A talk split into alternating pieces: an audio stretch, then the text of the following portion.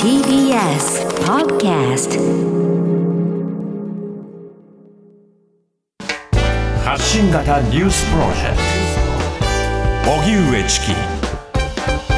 セッション。今日はですね、神奈川県の黒岩祐二知事のインタビューの模様をお送りします。えー新型コロナ感染拡大やワクチン接種などについて、えー首都圏の知事に出演依頼を出していまして、はいセッションで出していまして、はいそう今日はその第1弾ということになります。はいそれでは黒岩神奈川県知事のインタビューの模様をお聞きください。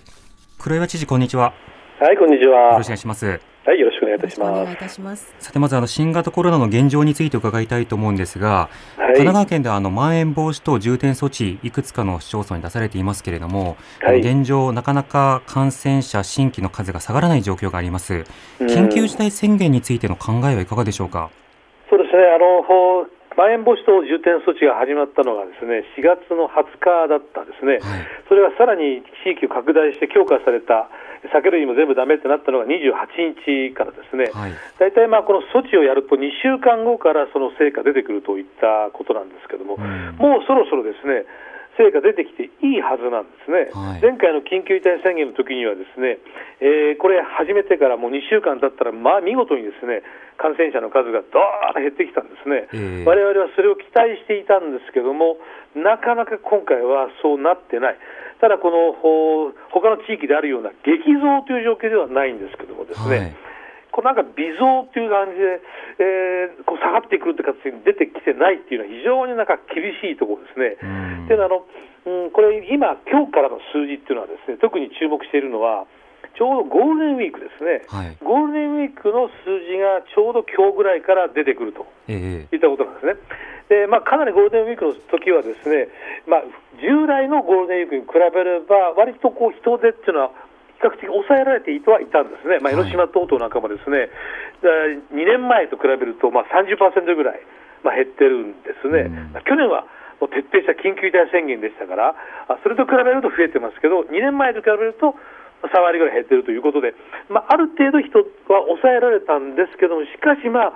ゴールデンウィーク中っていうのは、人は出てましたからね、はいですからそういったことがこれからどうなってくるのかって、まさに注目しなきゃいけないんですけども、んこれあの、今、神奈川県の感染者の状況というのはですね、まあ、ステージで分けますと、ステージ3なんですね。はいステージ3のですね、かなりそのステージ2に近いところなんですね。ええ緊急事態宣言というのはですね、基本的にはステージ4というレベルですね。はいだからそれから比べると、今の神奈川県はステージ4から、まあ、かなり離れたところにあるので、今、緊急事態宣言という状況ではないとは思っていますがうん、しかし、これ、感染者っていうのはですね、増えるときには、激増ということも、これまで経験がありましたからね。えまあ、しかし今、こうやって厳しい措置をお願いした中で、激増ってのはまずは考えられないんですけども、ただ変異株の割合がですね、ここのところかなり、えー高まってきていますので、この変異株っていうのは感染力が強いと言われてますからですね、はいこれは要注意ですねうん。だから今、現状、この今ではどうですか？と緊急事態宣言のことを聞かれれば、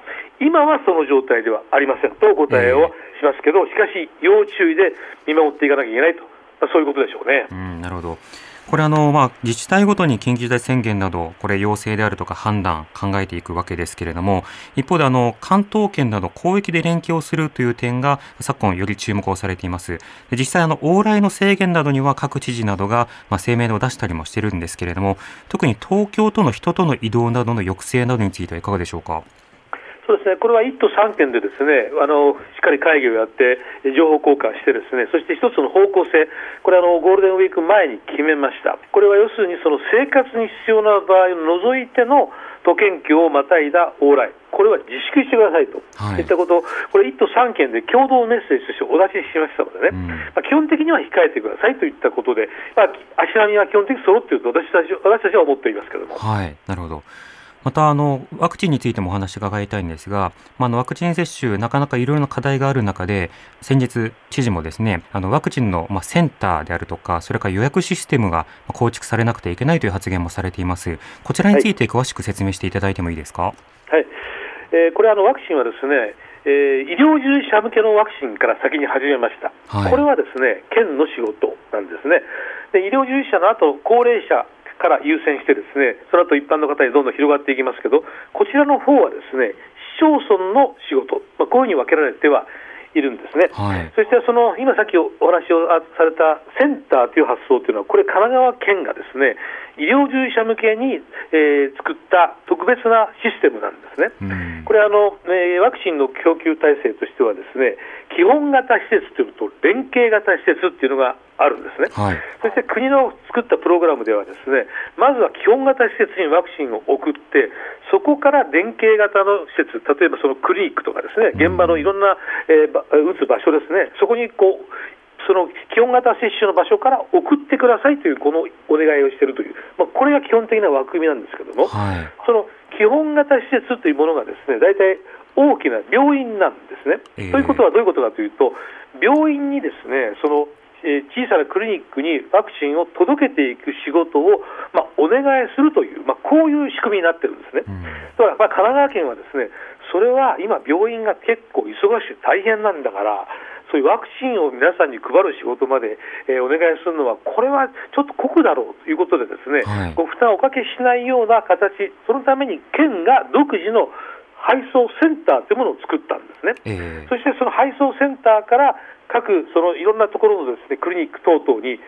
えー連携型施設に送っていくという県が代行するという形を取ったわけですね。はい。でこれあの連携型が実は3800箇所もあるんですね。うんこれ全国で圧倒的に多いんですよ。普通はあの数百っていうぐらいのもんなんですけどね。はい。3800とか圧倒的に送っていかなきゃいけないということで、実はスタートダッシュスタートのところではですね、そのためのえー手続きがありましたが、若干、えーお遅かったんですけども、今はそれが稼働し始めたましたから、今、医療者向けの接種はね、どんどんどんどん今進んでいるところですね。うんだってこれからですね、市町村の担当になってきますね、はいこの一般の皆さんですね、これ予約がまず大変ですよね、予約が。そうですね。これ予約のところで皆さんが、さあ、自分が早く接種したいって言って、えー電話に殺到するわ、その、えーインターネットに殺到するわで、これがダウンしたりとかして、まあ、大変なことにもなりかねないわけですから、はいまあ、ここのところをしっかりとやっぱり市を支えていかない支えていかなきゃいけないんだといった中で、ですねこれ、我々その今まで LINE と組んで、ですねさまざまなことをやってまいりました。LINE コロナパーソナルサポートといったものなんかをやってですね、はいあの電話相談に変わるようなものをずっと LINE でやってきたんですね。でこれの中のアレンジとしてですね LINE を使った予約システム、こういったものも開発してます。はいそしてこの中にはですね、そのキャンセル待ちの仕組み、こういうこともですね入れていくなってるんですね。ええこれやってくるとですね、その LINE がうまく機能してくればですね、これはあの、えー市町村のそういう予約も基本的にしっかりと支えていけるだろうなと、そのように考えています。なるほど。LINE を活用したキャンセル待ちのシステムというのは、これ開発実施のめどというのは立っているんでしょうか？そうですね、もう開発は基本的にできてまして、これをですね今、まずは市町村がいろんな形でこの工夫してやってらっしゃる部分があるんですね。はい。でそれとの整合性というのをしっかりとってですね、それで一つずつ丁寧にえー対応していこうと考えています。これあの、うーん、なんといっても、高齢者のですね接種を7月いっぱいまでやろうというのがもう国の大方針ですから、ええこれ、市町村に一軒一軒聞いてみたら、とてもできないというところもあったんですけど、昨日実はですね市長たちとのですねウェブ会議をやったんです。はいそこの中で私が申し上げたのはですね、4月末までに高齢者の接種、ワクチン接種を終えるというのは、絶対命題ですと。うん。絶対やりましょうと言いました。でその代わりですね、各市町村にはですね、様々な課題もおありでしょうと。例えば、はい打つ人が足りないんだとかね、接種会場にこんな問題があるんだとかね、それからワクチンの配送問題でこんな問題があるんだって言ったらば、それ全部我々県があの聞きますから。でね、え各市町村ごとにね、県の担当者をつけました。そして毎日連絡を取り合いながらですね、何が足りないのかということを聞いて、それを的確に対応してくると。まあ、こういう形をやってますのでですね、うん県と市町村が一体となって、まあ高齢者の4月末までの接種、全力を挙げていくという感じに今、スタートしているところですねなる。ほど。あの先日の会議の際にですね、その絶対命題という発言があった際には、あの菅総理と河野大臣の出身地だからというような発言もありました。これの意図というのはそもそもどんなものなんでしょうか？まあ、これはそんな大きな意図はないですね、はいでなんとまあそ総理が自ら、なんとしても高齢者の接種は4月いっぱいやるんだっておっしゃってるし、担当の大臣、まあ、河野大臣も神奈川出身の大臣ではありますからね、ええその大臣が言ってるというところで、これ、早く打つということは、ですねこれ、県民皆さんにとってやっぱり大事なことですから、うんこれはですねそれを県と市町が一緒になってやっていくといったこと、これはもう全力を挙げてやっていきたいなと考えているところですねなる。ほど。あのある意味その政治リーダーのメンツがかかっているからというふうに解釈をされる方であるとかあるいはその各地域によってワクチンの接種状況も違うわけですけれども場合によっては何か優遇が生まれるのではないかという懸念もまあ誘導する発言であったとは思うんですがそこはどうでしょうか？ちょっとちょっとななな誘導ですか？はい誘導ってどういうことですか？要は菅総理や河野大臣のお膝元だから何かしらの配慮がされるのかそれとも何かしらメンツが立たないというような意地がそこに関わってくるのかなど、まあ、邪推も生むような発言であったかと思いますがそこはどうでしょうか？そう全くそんなことないですね、私は県民の皆さんにワクチンを早く届けるといったことを徹底にやっていこうという趣旨で発言をしておりまして、はいなんか特別な誘導とかなんとか、そういう意味は全くないですね。なるほどあの一方でその会議の中でいろいろな市町村の方と話された際にボトルナックとなる点要はワクチン接種についてどんなところにリソース上の課題があるというようなことが指摘されていたんでしょうか？リソース上の課題ですか？先ほどあの例えば医療関係者の数あのあるいはその打つ場所の数であるとかいろんな課題されてましたけど具体的にどんな課題があったんですか？あの基本的にはある、これ、これは先ほど申し上げたように、ですね担当者が一件一件、一つの市町村のごとに全部細かく聞いていくということを申し上げました、ですから、はい。まあ、それで一つ一つの課題を浮き彫りにして、ですね一つ対応していくんですが、基本的にはですね昨日出てきた中でも、例えば打つ人が足りないといった問題が出てまいりましたね。うん。そういった問題に対しては、県がですね、それ足りないところに対しては、じゃあ、どこのドクターを、うナースをどんなふうにお願いしていくのかといったことなんかもですね、市町村としっかりと連携しながら、えー対応していくといったことですね。うんということはこれからあのさらなる具体的な、まあ、項目というのが明らかになっていくということなんでしょうか？だから先ほど申し上げたように、15人のそれぞれの市町村の担当者を決めましたから、はい毎日連絡を取り合って、課題をしっかりと共有しながら、それに向かって県はしっかりとサポートしていくと、そういうことですね。またあのこれコロナとも関連する点だと思うんですけれどもオリンピック・パラリンピックの開催ですね。これあの大きな政治的なテーマとなっています。で県民権として当然人の流れそれから医療リソースをそこに割くなどいろんな課題も出てくるかと思うんですがオリンピック・パラリンピックの開催については今どういったお考えでしょうか？これ、まあいろんなご意見があることは承知しています、こういうコロナの状況の中で、ですねオリンピックなんかやれるのかといった、そういうご不安とか反対の声っていうのがあること、そのお気持ちはよくわかりますけれども、は我々はですねオリンピックの開催自治体ですね、ですから、やるとなったときには、安全安心な大会をしっかりとやりきるといったことが、我々に課せられた任務ですね、ですから、そのためには、えーやれることは全部やっていこうと思っています。その時にですね、まあ、医療提供体制、神奈川モデルといったものを、これは、まあ、神奈川の場合にはダイヤモンド・プリンセス号が入ってきてからですね作り上げたあシステム、重症者、そして中等症患者、軽症、無症状、分けてですね、はい。えーやっていくという体制、これはまあ全国に今広がっていますけれども、ええ。これこれをしかもこれまでの間でですねどんどんどんどんブラッシュアップをしてきてですねそのコロナ医療がきちっと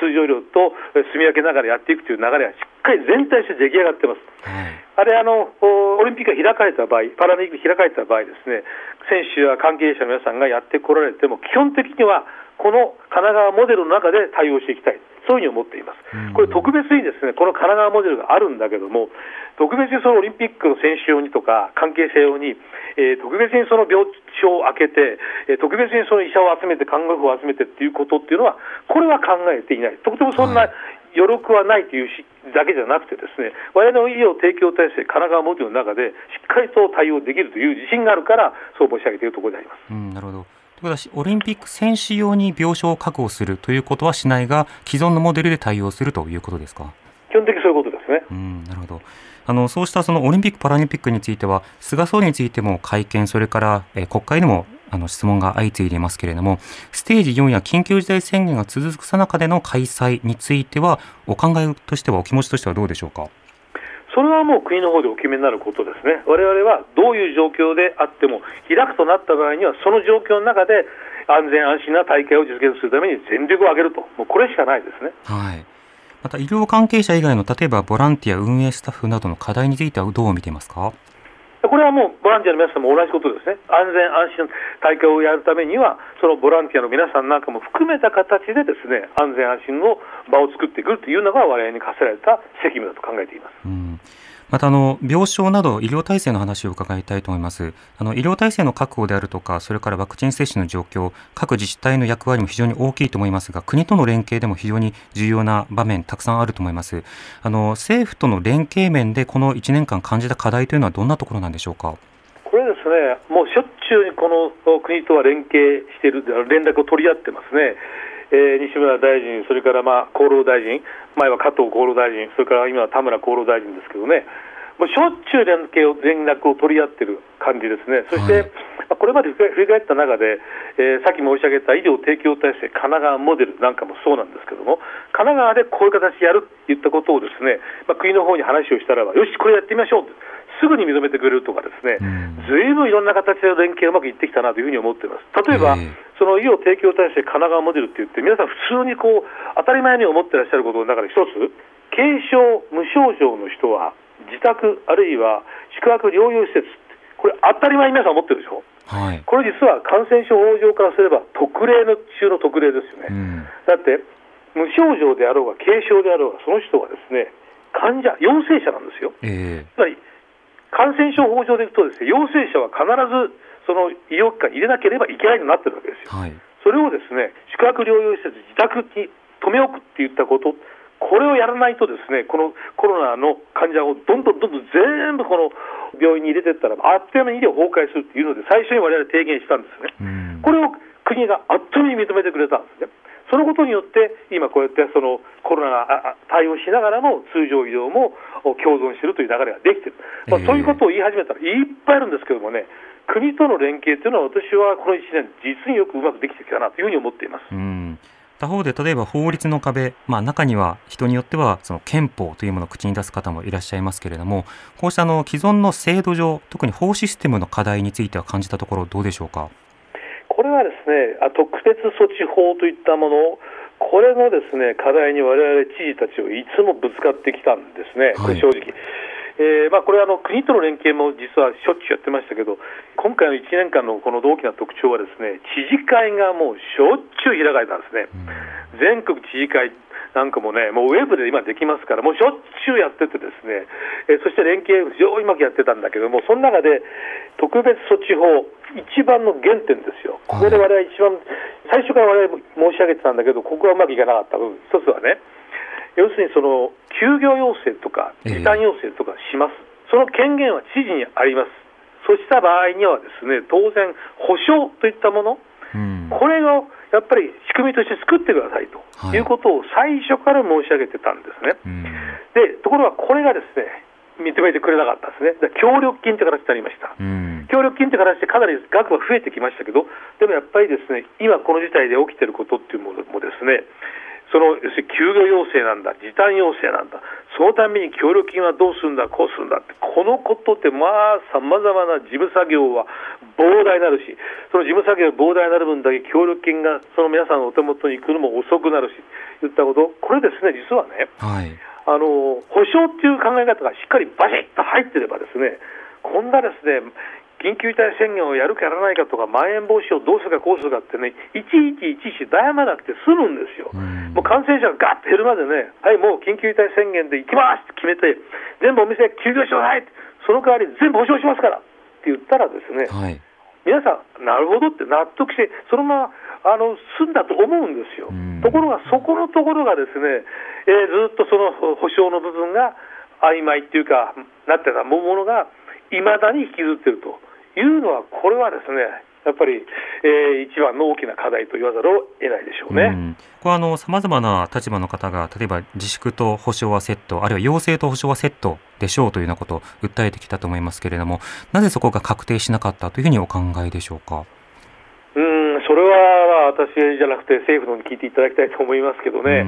われわれとしては最初から申し上げて、しかもね、この休業要請と保証はセットということを全国知事会の中で一番先に言い始めたのは私だったんですよ。はい、でこれ必ずね休業要請したらじゃあ保証してくださいって言われますよ誰に言われるんだった？ら休業要請した方に言われる知事に言われますよ。はい、そしたらその部分の手当をしてもらわなきゃだめなんだって言ったけどもやっぱりねその保証って言ったらどれだけ金かかるか分かんないなっていうふうなことが実はあったんじゃないでしょうかね。でも、その分協力金って形でね配ってくださったことは間違いないんだけどもですねやっぱり今、これだけ長くなってきて、またさらに、ね、まん延防止等重点措置をまた延長したんだ、緊急事態宣言を延長したんだ、またさらにこれをどうするか、こうするかって、まあ、そのたんびにそのたんびに悩むぐらいだったらですよ、最初からもう保証っていう仕組みを作ってですね、はい、やってた方が、皆さんの納得感はあったんじゃないのかなって、今、改めて思いますね。うんなるほどまたあの関連ですけど、あの神奈川の川崎市初のヘイトスピーチ条例ができましてでこのコロナ禍ではさまざまなその外国人差別特に例えばわざわざ武漢肺炎という言葉を使った仕方で排斥的なメッセージを出す方もいます。神奈川県としてはコロナ禍での例えばヘイトあるいはヘイト全般についてはどうお考えでしょうか？ヘイトスピーチは決して許されるものじゃない。これはですね私は県議会でも何度も繰り返してきました。これ絶対許されない。いったことですね、そのための、まあ、啓発活動というのもしっかりやってまいりました。えー、川崎等はですねそういった条例やっていらっしゃいますけれども、そういった条例のがどういうふうな効果があるのかといったことなんかもですねしっかり我々見極めながらですねこういった問題ですね、えー、絶対許さないということを本当に浸透させて実現させるためにどうすればいいのか、これずっと追求していきたいというふうに考えていますね。なるほどあの神奈川県として例えば新たな条例、仕組みを含めた検討をするという点などについてはどうでしょうか？これはまあ県の施策の指針となるですね。神奈川人権施策推進指針についてですね。このヘイトスピーチ問題なども反映する形で、まあ、令和3年度中の改定を目指しています、はい、えー、それはそのさらに条例をするかどうかなんかも含めてですね。これはあの実効性のある取り組み。これが大事だと思いますので、うん、そういったものを検討これからもしていきたいというふうに考えています。なるほど最後のお時間となりましたけれども、これからワクチン接種に関して、あれ今あの現状としては、神奈川県としては、今、神奈川県に遊びに来ないでくださいというメッセージを発信していますけれども、どういった点を特にリスナーの方に届けたいですか？これはですね、ワクチンは皆さんの分は十分確保されていますから、早く早くということで、ですねあまりこの焦ってやられると、ですねこれ事務的なかなか大混乱を陥るし、大変ですから、ですから、皆さんがこの時間が来たら必ず打てるといったことを信じて、ですねしばらくちょっとこう様子を見ながらやっていっていただきたいなというふうに思いますね、はい、我々もいろんな知恵を絞って、ですねその皆さんが、あ自分だったらいつ頃だったらちゃん本格的にちゃんと打てるんだなということが分かるような仕組み作りですね、これ今進めているところでありますから、焦らないでください、必ず皆さんのところに届けますからといったことは、これをお約束したいと思いますね。また今、さまざまな休業要請などに協力している方々に対してはいかがでしょうか？本当にね、あの申し訳ない気持ちでいっぱいですね。やっぱりね、この飲食店なんかも特にね、8時までの時短要請、しかも酒類終日休止、停止といったことっていうのはですね、こうお店にとってはもう休業要請に近いっていう受け取られるところたくさんあると思いますね。その苦しさって本当にわかるし、本当申し訳ないと思いますけれども、だからこそですね、5月31日までの期限になっていますけども、ここまでの間に何とかして脱するといったこと、これをね、皆さんと共に全力を挙げていきたいなというふうに改めて思います。はい。また知事としても国に対してはあのさらに保障という概念しっかりしてほしいということは引き続き訴えるわけでしょうか？そうですね。これはしっかりと届けていきたいと思います。わかりました。黒岩知事ありがとうございました。はいありがとうございました。ありがとうございました今日は神奈川県の黒岩祐二知事のインタビューの模様をお送りしました。現在首都圏の知事に出演依頼を出しておりまして今日は第1弾第2弾もお待ちください。TBS ラジオ荻上チキ